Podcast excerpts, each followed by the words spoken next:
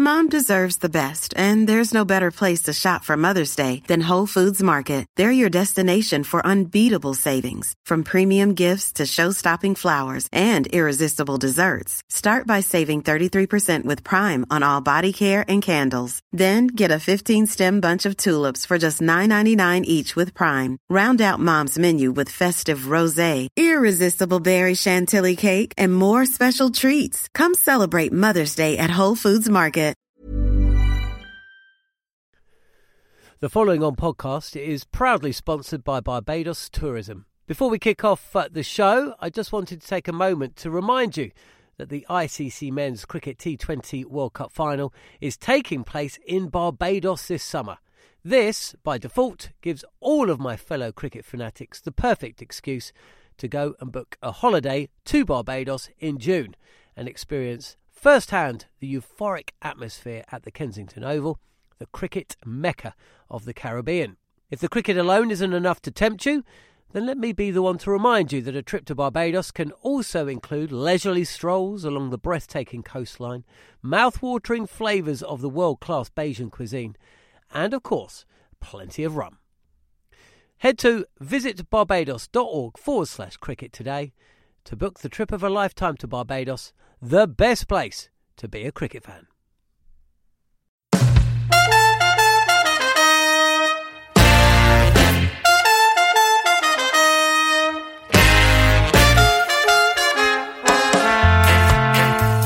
Hello and welcome to the following on podcast from Talksport. I'm John Norman and alongside Jarrod Kimber, bringing you immediate reaction to the action every time England's cricketers play.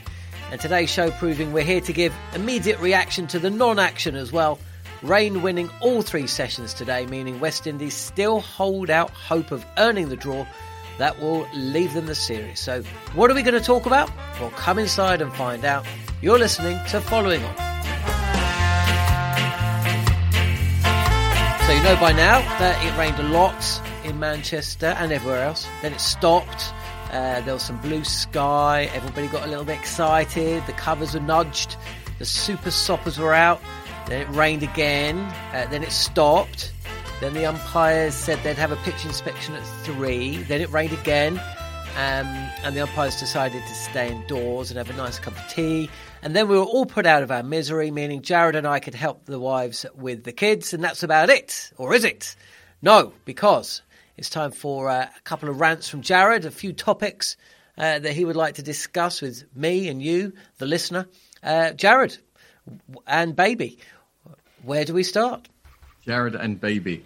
I, I thought it might be worth talking about what England are trying to create because I don't think it's I don't think it's talked about enough. We, we, we talk about individual selections. So every time Stuart Broad is dropped, uh, you know, there's an outcry or there's a, a, bunch of people going, wow, you know, he's not the bowler he used to be or whatever there is. Everyone's got a side and everyone's quite upset. But there is a reason that England are doing what they are doing, John. This is not an accident. They don't, it's not that they think Stuart Broad has suddenly become rubbish. It's because what they're trying to do is create a bowling attack that wins as many matches around the world as possible and by that, they don't want a bowling attack. They want a platoon of bowlers available to them. As you've often said, Jarrod, variety is the spice of life. And that's the same with the bowling attack. I guess that's what you're trying to say. Is that, is that correct? Yeah. Instead of thinking, so most cricket teams in the world go, these are your best four bowlers or five bowlers if, if you've got an all rounder. And we're going to play them over and over and over and over again on loop uh, until one of them gets injured. And, and then we'll, we'll go out. And then what started to happen was Australia did a lot of sports science on fast bowling, and they started to say, there must there must be a better way of doing this. Surely you don't need fast bowls all the time. Also, I think we, we also we, we realize that out and out fast bowlers don't always work in England, for instance, uh, and swing bowlers don't always work in Australia, and you know different kinds of bowlers perform differently in you know in different conditions. So we started to bring that into our thinking. We started to look at resting. I think what England are trying to do, especially with their fast men, and I do mean the actual fast men. So that's Jofra, that's Wood, uh, that's uh, I was going to say Ollie Rayner. Do I mean Ollie Rayner? Ollie Stone. Ollie Stone. Yeah. yeah. Ollie Rayner's an off spinner from Middlesex, isn't he? Too many Ollies. There's a lot of Ollies in English cricket. If we ever discuss that, popular name. So for, that's for the second half of the episode, anyway.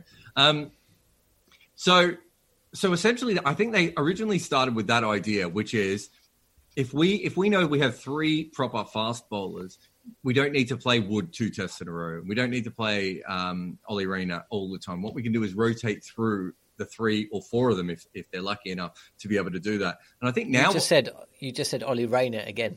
God, why do I keep saying Ollie Rayner? Does Ollie Rayner even still play? Was he playing for Middlesex? Are you at I the game? Are you, aren't you at the Let Middlesex? me just check. I am, but no, he hasn't played in this game. Okay. I think he might have retired. I think he moved to a different team No, and retired. And, hey, and- I'm going to uh, I'm going to surf the net and find out whilst you're uh, making this this point.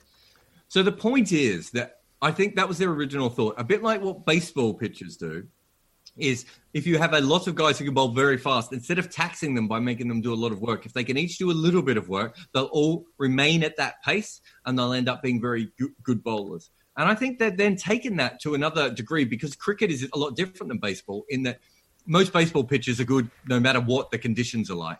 Whereas in cricket, the conditions dictate because of the pitch. So I Yeah, think the then, ball the ball doesn't bounce in baseball. yeah, exactly. A massive difference. So there are little there are little differences in baseball parks, but there are massive difference. You know, Guyana and the WACA, it's almost two different sports um, in, Mm-hmm. in those two different pitches, right? So I think then England started to go, well, we can rest Jimmy Anderson perhaps from Asia, especially you know at times, especially perhaps from smaller series in Asia. Uh, Stuart Broad, we already know he can. He he's actually quite a good road bowler. Do we have to use him as much at home? Should we use Woakes at home and get him used to uh, playing well in England so he can take over from Anderson's position? All these sorts of things, I think, started to come into their mindset, and that's what they're trying to do. Is this sort of they don't want to have a bowling attack; they want to have a bowling squad of about seven, eight people, and it's not just seamers either. My guess is that Jack Leach and Dom Bess might also do similar things. Dom Bess will come in when they want someone who can bat a little bit more, depending on what happens with Moeen Ali. Jack Leach will come in on a really on a pitch that really favors spin bowling, or occasionally against lineups of right-handers um, uh, when when everything's in his favor. That's what they're trying to do now. That's going to bang up against what everyone in cricket has always said, which is you always pick your best team no matter what. In all situations, you pick your best 11 players. But that's really not what cricket has ever done that much anyway. I don't know if you know this, but I think the most times that um, the same 11 has ever played together is 11 times, and that's the West Indies. So no 11 players has ever represented their country more than 11 times um, altogether. So we actually change teams quite a lot, and I think England are looking towards that kind of style. And if you want, if you even look beyond the bowling, remember that England did this with wicket keepers.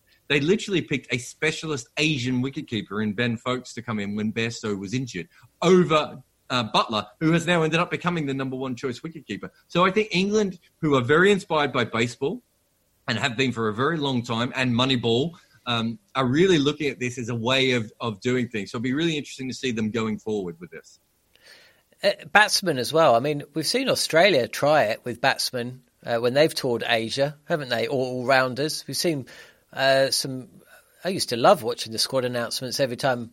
You know, after the great team, you saw some some left field picks there. Peter George, didn't he bowl? Uh, he bowled for Australia. Um, uh, who's that? Trent Copeland. Oh, you're He not, even, only- you're not even main, mentioning the two main ones Cameron White Hey. as a leg spinner, Moses Henriques as a Hang on, give me a chance. uh, you know, you you do understand the uh, how communication and speaking No. works. You have you have to say. Well, you are unique, I suppose. You can't just say four names in one go. You have to say them in something called order. Um, but yeah, Mo- Moises Henriques. I would have forgotten Cameron White. In fairness, but yeah, so you know that's always good fun. I mean, otherwise we probably would never have seen Glenn Maxwell play for Australia. Um, but also England, you know, Keaton Jennings, he was down to open the batting in Sri Lanka. That was the that was what they were going to do. Um, and also, I mean, they made a change, didn't they, a couple of years ago? Is it Mo Bobat, the performance director or performance coach? Um, you know, he is essentially taken, um, who is it? Ollie Stone, Craig Overton, one other, not Ollie Rayner, who did retire, by the way, um, a couple of months ago. But essentially, they've taken them away from the counties. They've said that they're not going to be playing it for England, but they're basically getting them up to speed so that when it comes to the Ashes at the end of next year or whatever tour, uh, they're going to be ready to, to play. The, the point you make about Dom Bess and Jack Leach, I think the important thing from that is, and I was having this conversation yesterday here at the Oval with um, Mark Church, I think. I can't remember. Anyway, it was with somebody. Now, Dom Bess, we've spoken a lot about him. He's what, 22, 23? And we all know that uh, spinners really come to their peak a lot later than that, unless they're absolute freaks. Now, what is important to me, in the same way that, you know, Ben Foakes essentially, actually it was Lizzie Ammon, that's who I was speaking to, in the same way that um, Ben Foakes could essentially, now that uh, Buttler's scored that 50, he could essentially sit back and be carrying drinks for the rest of the summer and play no red ball cricket. Okay, and then we come to India at the end of the year, if that tour happens, and he, or Sri Lanka, and he may be put back into the side, having not played red ball cricket in 12 months. Mm. Now, with the spinners and someone like Dom Bess, I think that England, again, need to be really clever, and I'm sure they will be. I'm sure they're thinking about this, but Dom Bess, I would say next year against India, they've got to be really careful. So they've got five tests against India, who know a little thing or two about bowling spin. Now, what do you do? Do you do you say to Dom Bess, right, you're going to play two tests, um, and outside of that two tests, you're not going to be part of the squad. Essentially, you're going to go back to Somerset and you are going to play cricket because that guy needs to play cricket. So Jack Leach will come in for him, or possibly Moeen Ali. Um, but essentially, they've got to manage the situation. So he's playing cricket, and so when he's required, possibly in the Ashes at the end of next year or further on in five years' time, um, he's got enough cricket under his belt. So it's a it's a, it's an all round uh, approach, I suppose. It's obvious that you need to rotate bowler, fast bowlers, but you also need to make sure they're playing cricket when they're not playing for England. Yeah, and that's the other tricky bit is so England have got themselves into a bit of a mindset recently that county cricket doesn't produce test cricketers, right? And, and to be fair, that, that's kind of always been the case. Um, there are good skills that you can learn in county cricket, but if you are on the grind, you know, I, I remember talking to Australian players back in the day, they were like, it's very hard to get yourself up. So everyone's playing at like 85% rather than 100%. Uh, you forget the game so quickly because they play so much more than everyone else so there are obvious drawbacks to that. But you look at Dom Bess. Dom Bess has not played enough first class cricket. He has not been the number one spinner for a team enough to understand what being a number one spinner is. He has not played in in you know uh, you know when I looked, I think I did something for the Cricketer magazine where it's not that he's got a bad record; it's that he has barely got a record. Uh, so you have to get him out there. So it doesn't matter if it's him, Craig Overton, uh, Keaton Jennings. You need those guys to be consistently playing. Now, if it's not county cricket, then it needs to be the Lions, or it needs to be they need to be put into um, you know overseas leagues to learn new skills and all these sorts of things.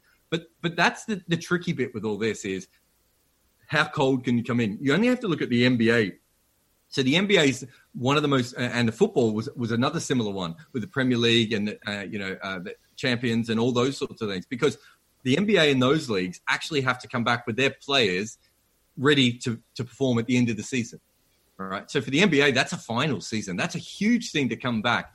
And you're seeing that's what all the, the panic is.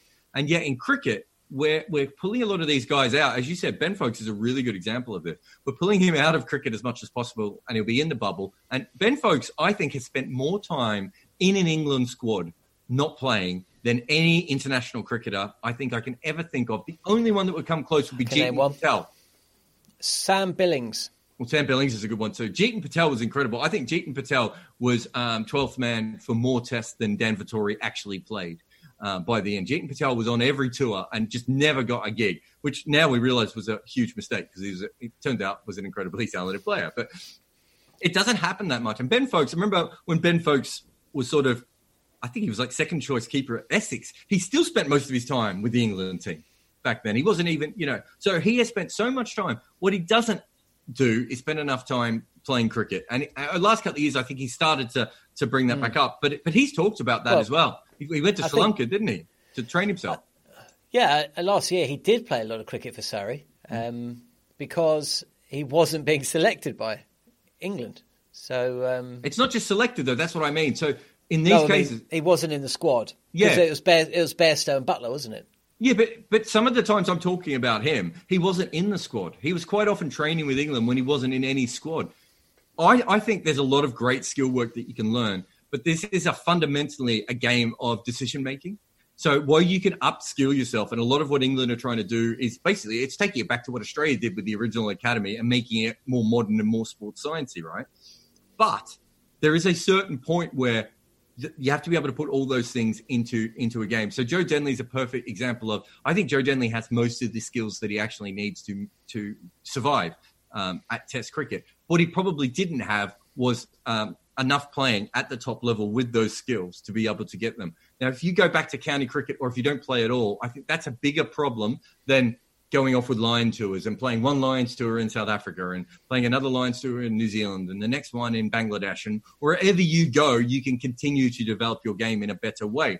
I think England have to be quite mindful of that. Of you know, suddenly, Jack. You know, I still think that Jack Leach could have come in for either of these two tests, probably the second test, because of how many right-handers the West Indies had, and they had Curran and Woakes available to them at that stage. But how cold would he have been? how well would that have worked? And that's something that we have to start factoring in. So the platoon idea does work, but it's a completely different sport to baseball, where when you're when you're platooning a baseball pitcher, he might literally throw 20 pitches. That is not what you have to do if you're Jack Leach and you have to come into a test match. That's not what Ben Foakes is going to have to do. And we have to think about all of those different things and how we prepare people better. And I'm not saying England are not doing that, but it, that all comes together with this these huge sort of squad packages that these teams are looking at. This is Paige, the co-host of Giggly Squad, and I want to tell you about a company that I've been loving, Olive and June. Olive and June gives you everything that you need for a salon quality manicure in one box. And if you break it down, it really comes out to $2 a manicure, which is absolutely insane. It's also so easy to get salon worthy nails at home with Olive and June. The difference between how your nails used to look when you did them yourself and now with the Mani system is a complete game changer. The best thing about Olive and June too is it's a quick dry. Dries in about one minute, lasts for five days, and full coverage in up to one to two coats. Visit oliveandjune.com slash perfect Mani 20 for 20% off your first system. That's oliveandjune.com slash perfect Mani 20 for 20% off your first system system. Life is full of awesome what ifs, and some not so much, like unexpected medical costs. That's why United Healthcare provides Health Protector Guard fixed indemnity insurance plans to supplement your primary plan and help manage out of pocket costs. Learn more at uh1.com. The following on podcast is proudly sponsored by Barbados Tourism. If your passion for travel is on par with your passion for cricket, then I have some excellent news. The ICC Men's Cricket T20 World Cup final is being hosted in Barbados this June, which makes it the perfect destination for your summer holidays this year. To make the most of your trip, you can also experience eight matches from the series in Barbados, including England against Scotland and England against Australia. In under a month's time, you could be spending your days exploring the vibrant streets of Bridgetown, drinking rum in the sunshine, and experiencing exotic Bajan delicacies in the culinary capital of the Caribbean. There truly is something for everyone. There's no need to wait a second longer. Head to visitbarbados.org forward slash cricket today to book the trip of a lifetime to Barbados. Truly the best place to be a cricket fan. I remember 2009 World Cup, T20 World Cup. I was here at the Oval, and England were playing West Indies. I can't remember the batsman, but James Foster was the wicketkeeper, and he pulled off an outrageous stumping that no batsman wicketkeeper would have managed. Um, off Napier even... down the leg side. No, no, it was it was uh, West Indies. It was no, no, off um, Graham Napier down the leg side. Didn't he do a great? Oh, one, sorry. Um, no. Possibly, yeah, possibly. Actually, maybe it wasn't. Yeah. I'm not sure they used Napier as a bowler, did they? But no, was, I don't think they did. He did an was... incredible leg side stumping. I remember that during that tournament. Yeah, and I remember watching that and thinking, "Wow, that's a, that is proof that a wicketkeeper is worth his place in the side because that wicket wouldn't have been taken." Um, you know, wicketkeepers, if they can't bat in T20 cricket, I mean, not that I was thinking this at the time, they can come in at 11 if they need to. Um, and then, of course, he probably played two or three more games, and that was it. He, he never really featured for England again. Uh, you know, wicket keeping is a topic of discussion again. after uh, what we've seen from Shane Dowrich and also Jos Buttler, and generally around the world. I mean, how many wicketkeeper first um, uh, internationals are there? Tim Paine, and was he was he even picked as a, because of he was such a great wicketkeeper by the end? Uh, by the point he came back in, his his great days as a wicketkeeper seem to have been about well about ten years ago. Yeah, Wriddhiman Saha is the one for me, and he probably is the best wicketkeeper in the world at the moment. Um, and I think there are certainly better wicketkeeper batsmen available to India, but Saha is so good uh, that I, I, think they go with him. But yeah, there aren't many. There aren't many other first choice wicketkeeper. I mean, I always go back to Michael Bates, the Hampshire player, who is one of the best wicketkeepers I've ever seen. You do, you do mention Michael Bates a lot and have done consistently. Not as much as you mentioned Benny Howell, but you know he's up there. Um, just one point though, Rishabh Pant's got the nods way more times than Wriddhiman Saha in the last few years, isn't he? So even India are going against Saha. Yeah, I mean, I mean, Saha was I mean, I thought he was my last hope to sort of see a specialist wicketkeeper. Not, not that he can't bat, because he certainly has batting skills, but he, he's not the batsman that Pant is, obviously. Um, but it's hard. I mean, look, at Josh Buttler. I mean, there is a completely different timeline where, well, we Bairstow was picked as a wicketkeeper ahead of him. Uh, Foakes was picked as a wicketkeeper ahead of him. Craig Kieswetter was picked as a wicketkeeper ahead of him. I mean, he's what fourth, fifth choice wicketkeeper. Um, it, you know, an incredible situation to see him as as the lead wicketkeeper in, in his country. And look at Australia, sort of rotating through all, all their wicketkeepers. It's it, it's quite tough, and and the skill level and. It, it's different for you and I because we are of an age. You can remember James Foster in 2009 when you talk to younger cricket fans and you bring this up, they think you're making it up. They don't understand how different wicketkeeping was in the 90s and the skills involved in wicket. I mean, when Ian Healy started, they used to say he wasn't a good wicketkeeper. He mm. would be by far the best wicketkeeper in the world now, but by a considerable distance. And that's how much the skills of wicketkeeping has changed. And, you know, uh, we, we, talk a lot about Gilchrist, but Jeffrey Dujon and Alex Stewart were very early examples of more athletic batsman who could keep, and now that's what everyone is. And you know, you see the you see the thing that CricViz put up where they say Buttler had only dropped one, uh, hadn't dropped any catches coming into the Southampton Test. He'd only kept in seven matches, and he'd been kept away from Asia as a wicketkeeper because they didn't think he could keep. That's where we are with modern wicketkeeping. Stand back and dive. Adam Gilchrist, we talk about him all the time, or people talk about him all the time how good a wicketkeeper was he? Because nobody ever mentions it. When you consider who he was standing up behind the wicket to, um, you know, and the different bowlers he faced, how, how, good was, and the fact he was booed to the crease in his first test. he certainly wasn't as good as Saha, um, but he was. He would certainly be one of the best wicket keepers in the world right now, uh, purely on glove work. I, I, don't think there's any doubt there. He was also, uh, we talk about him a lot. He was also one of the first tall wicketkeepers. He's not massively tall, um, Gilly, but he's six two. Um, and so he, I think he actually showed the first time we sort of went for the more athletic people uh, rather than the short, stodgy people that wicketkeeping had been before. But he kept up the stumps to Shane Warne pretty well. But if you remember, Shane Warne spent his entire career bad mouthing Gilchrist wicketkeeping. Looking back on it, that just seems like such a ridiculous thing.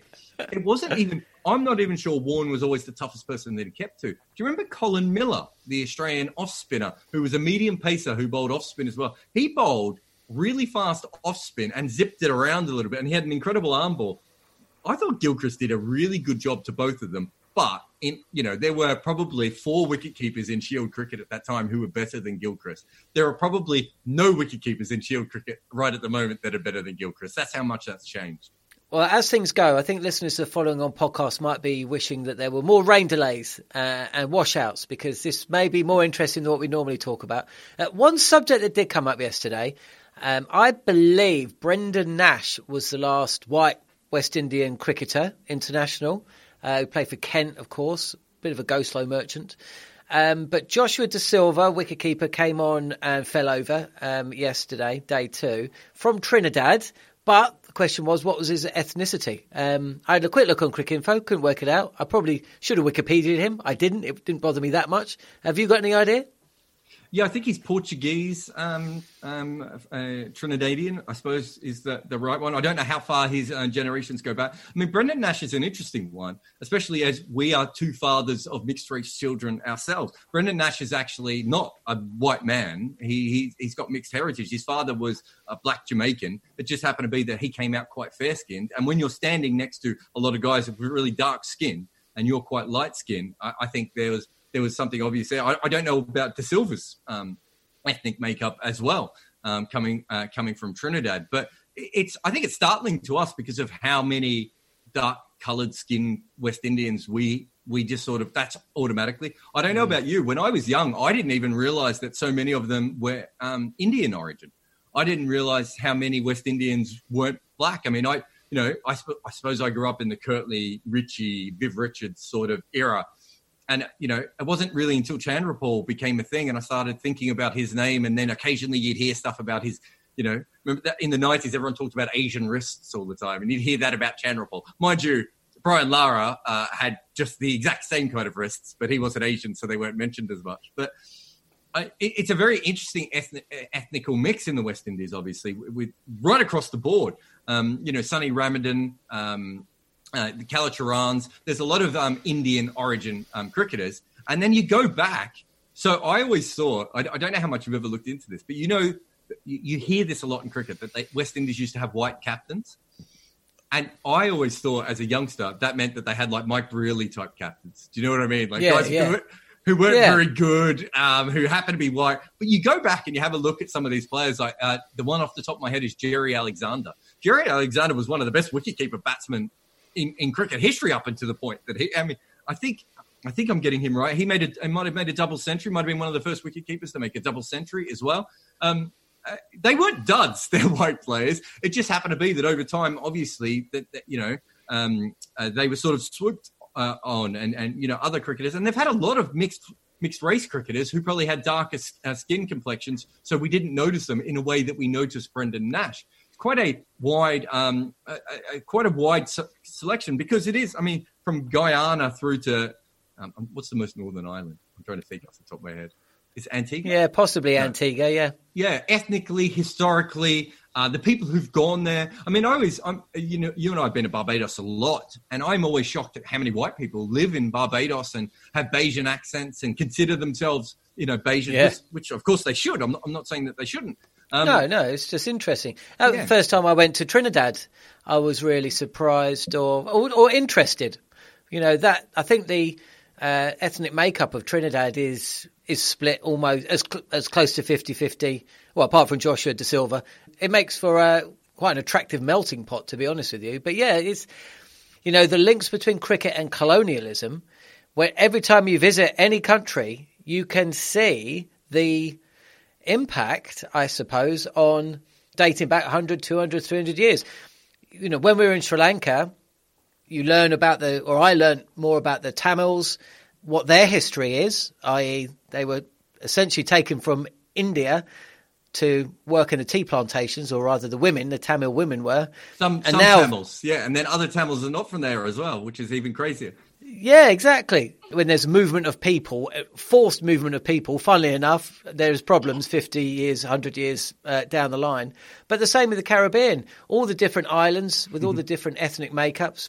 I found it very interesting when my wife, uh, who's a Kiwi, when she moved to the UK, she didn't really have much of a inbuilt knowledge of the Caribbean because it's not as important in New Zealand because, of course, you know, the Windrush generation didn't get into a boat and go to New Zealand. They came to, to England. Um, and the colonial links between our country and the Caribbean, those islands. But then if you go to France, then their links are to places like, I don't know, Martinique, I guess, or St. Lucia or places like that. So it's, it's really fascinating. All that sort of stuff. Yeah, I find really interesting. When I did the history of Test cricket, so my wife is Malay Sri Lankan, which is a small group of Sri Lankans, but a few of them have gone on to play for um, the Sri Lankan national team. When you do the history of S- South Africa, there's been Malay South African cricketers. Now, I've never heard anyone Yeah. talk about this sort of stuff before, and it wouldn't surprise me if there are Malay West Indians who have played as well. So you, you do realize that you know this sort of this empire, uh, you know, ha- ha- and the way that it works through cricket. But you're almost exactly the same as your wife. Outside of cricket and probably Bob Marley, I knew abs- sorry and Cool Runnings.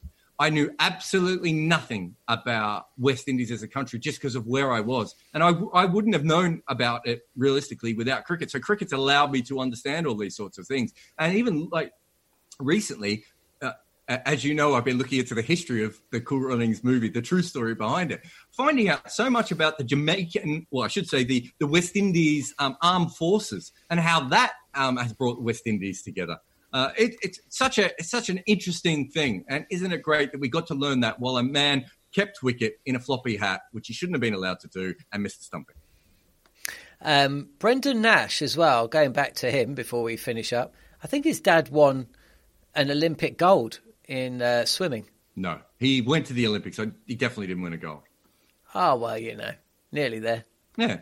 He, hey, he's a Jamaican athlete who went to the Olympics, so you probably expect him to win a gold. Yeah, absolutely. Uh, yeah, son of Paul Nash, the Jamaican Olympic swimmer who competed at uh, the 1968 Olympics. Hey, I, listeners to the following on podcast, aren't you glad you stuck around to hear that? is, somehow we've managed to do a proper rain delay podcast while I hold my daughter in my arms and you're at the Oval. It's crazy. Mate, we're going to play this out during a rain delay in, uh, in, in Mumbai or something. This is going to be part of our India tour coverage. Right, uh, well, as we know, no play um, on day four, but hopefully there will be. Play. Although, say that, the weather forecast isn't great for day five either. But hey, it'll only take about half an hour to uh, take the uh, last eight wickets. Um, uh, Jarrod, thank you, matey. I'll let you get back to your daughter and uh, look forward to meeting her in the flesh. For uh, listeners to the following on podcast, I can actually see Jarrod as I'm speaking.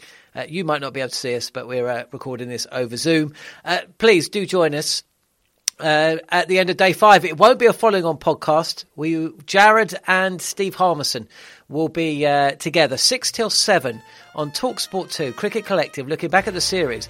Unless, of course, we're still playing, in which case they will be commenting on the action um, and then uh, referring back to the series, whatever happens. It will be bundled up and produced as a podcast, so, so you'll be able to get it uh, wherever you got this on Acast, Spotify, or Apple Podcasts. But thanks for listening.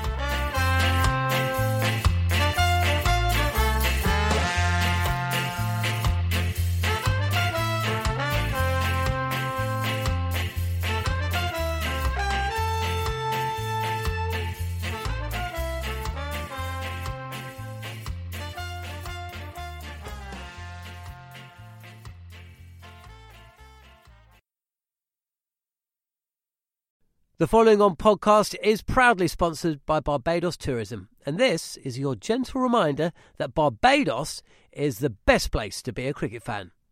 With eight matches from the ICC Men's T20 Cricket World Cup Series taking place in Barbados this summer, including the final, you can experience the summer of a lifetime by booking today. Aside from immersing in world class cricket in the sunshine, Barbados is the dream destination for all travel enthusiasts. It is where adventure meets paradise, the culinary capital of the Caribbean, and better still, the birthplace of rum. If you're keen to unite with cricket fans across the globe for what is set to be an unforgettable summer, then head to visitbarbados.org forward slash cricket today. Hey, it's Danny Pellegrino from Everything Iconic. Ready to upgrade your style game without blowing your budget? Check out Quince. They've got all the good stuff shirts and polos, activewear, and fine leather goods, all at 50 to 80% less than other high end brands. And the best part? They're all about safe, ethical, and responsible manufacturing. Get that luxury vibe without the luxury price tag. Hit up quince.com slash upgrade for free shipping and 365 day returns on your next order. That's quince.com slash upgrade.